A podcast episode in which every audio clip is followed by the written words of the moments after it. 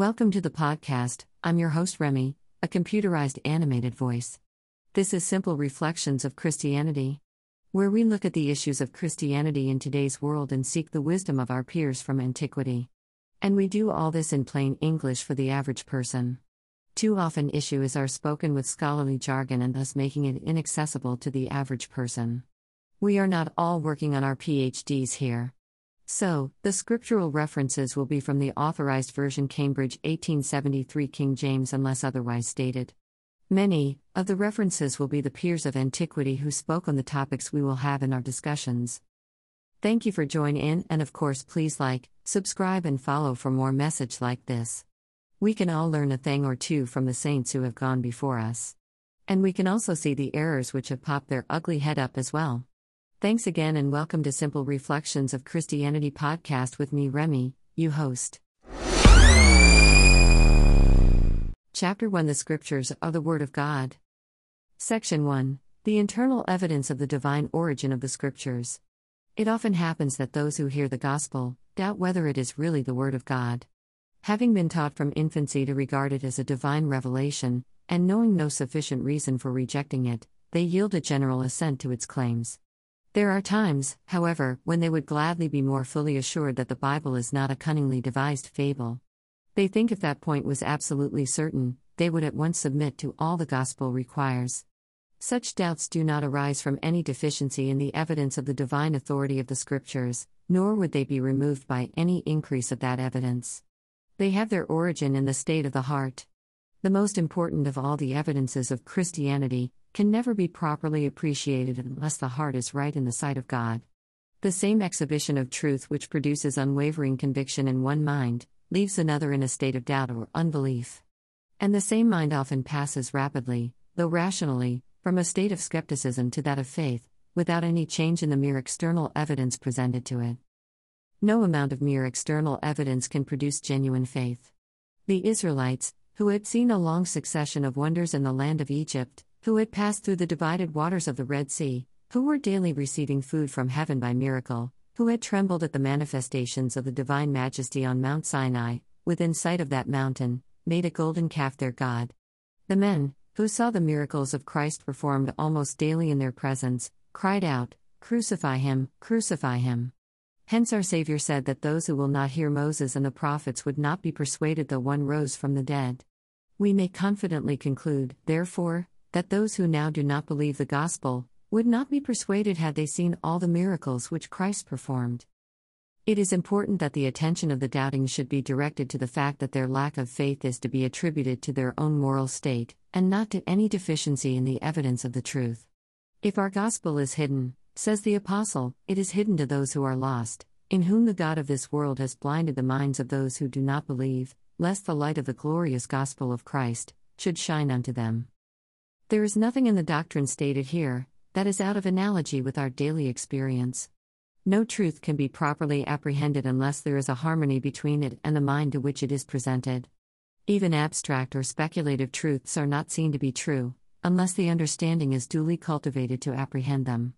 With regard to objects of taste, unless there is a power to perceive the correspondence between them and the standard of beauty, there can be no appreciation of their excellence. And still more obviously, in regard to moral and religious truth, there must be a state of mind suited to their apprehension. If our moral sense were entirely destroyed by sin, we could have no perception of moral distinctions. If it is vitiated, what is true in itself and true in the view of the pure in heart, will not be true to us. A man who has no adequate sense of the evil of sin cannot believe in the justice of God. If you awaken his conscience, he is convinced at once, without the intervention of any process of proof. No one can fail to remark that the Bible demands immediate and implicit faith from all who read it. It may lie neglected in the study of the philosopher, or in the chest of the outcast sailor, or it may be given by a missionary still ignorant of the language of the heathen to whom he ministers. The moment it is opened, however, in these or any other circumstances, it utters the same calm voice He that believes in the Son has everlasting life, he that does not believe the Son shall not see life, but the wrath of God abides on him. Joe 3.36 If this demand was confined to the educated, we might suppose it to rest on evidence which only the educated are able to appreciate, or if it was made only of those to whom the Scriptures are presented by regularly commissioned ministers, we might suppose it rested on their authority, but it is not thus confined. It is inseparable from the Word itself. It is as imperative when the Bible is read by a child to a company of pagans, as when it is proclaimed in a cathedral. But if this demand of faith goes with the Word wherever it goes, it must rest upon evidence contained in the Word itself. The demand of faith cannot be more extensive than the exhibition of evidence. Therefore, unless we restrict the obligation and the benefits of faith to those who are capable of appreciating the external evidence of the Bible, we must admit that it contains its own evidence. To make the testimony of others to the truth of Christianity, the ground of faith, is inadmissible for two obvious reasons. In the first place, as already intimated, it is not sufficiently extensive. The obligation to believe rests on multitudes to whom that testimony is not addressed. In the second place, it is entirely inadequate. The great mass of men cannot be required to believe, upon the testimony of the learned few, a religion which is to control their conduct in this world, and to decide their destiny in the next. Besides, learned men testify in behalf of the Quran as well as in favor of the Bible. Therefore, that cannot be an adequate ground of faith, which may be urged in support of error as well as of truth to require average people to be able to see why the testimony of learned Christians may safely be relied upon, while that of learned Muslims should be rejected, is to require of them a task as severe as the examination of the historical evidences of Christianity. There is, therefore, no way of justifying the universal, immediate, and authoritative demand, which the Bible makes on our faith, except by admitting that it contains within itself the proofs of its divine origin. It may not be easy, or perhaps possible, to give any adequate exhibition of the nature of this proof to those who profess not to see it. However, enough may be said to show that it is a rational and adequate ground for implicit confidence. Every work bears the impress of its maker. Even among men, it is hard for one man to successfully counterfeit the work of another. Is it wonderful, then, that the works of God should bear the inimitable impress of their author? Don't the heavens declare his glory? Doesn't the mechanism of an insect as clearly evince the workmanship of God? Why then should it be deemed incredible that His Word should contain inherent evidence of its divine origin? If the Bible is the work of God, it must contain the impress of His character, and thereby evince itself to be divine. It may be objected that we're not competent to judge this evidence. If it requires so much cultivation of the intellect to judge the excellence of human productions, and so accurate an acquaintance with the character of their authors, in order to decide on the genuineness of such productions, who can pretend to a knowledge of God which will enable him to judge what is, or what is not worthy of his hand? This would be a fatal objection if the internal evidence of the Scriptures consisted in their intellectual excellence. It loses its force, however, when it is remembered that this excellence is, in great measure, moral, and that goodness carries with it its own evidence. To appreciate evidence of this kind requires no great degree of knowledge or refinement. It requires merely right moral feelings. Where these exist, the evidence that goodness is goodness is immediate and irresistible. It is not because the Bible is written with more than human skill, and that its discrimination of character or its eloquence is beyond the powers of man, that we believe it to be divine. These are matters of which the mass of men are incompetent judges. The evidence in question is suited to the apprehension of the humblest child of God.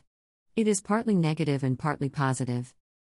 It consists, in the first place, in the absence of everything incompatible with a divine origin. There is nothing inconsistent with reason, and there is nothing inconsistent with goodness. If the scriptures contained anything contrary to reason or to right moral feeling, then belief in its divine origin would be impossible. Such a belief would involve the ascription of folly or sin to its author. There is more in this negative evidence than we are apt to imagine. It cannot be urged in behalf of any other book but the Bible, claiming a divine origin. An impassable gulf is thus placed between the scriptures and all apocryphal writings. The claims of the latter are in every instance disproved by the fact that they contain statements which cannot be true. It is, however, the positive internal evidence of a divine origin, which gives power and authority to the claims of the Bible. This evidence consists mainly in its perfect holiness, in the correspondence between all its statements respecting God, man, redemption, and a future state, and all our own right judgments, reasonable apprehensions, and personal experience.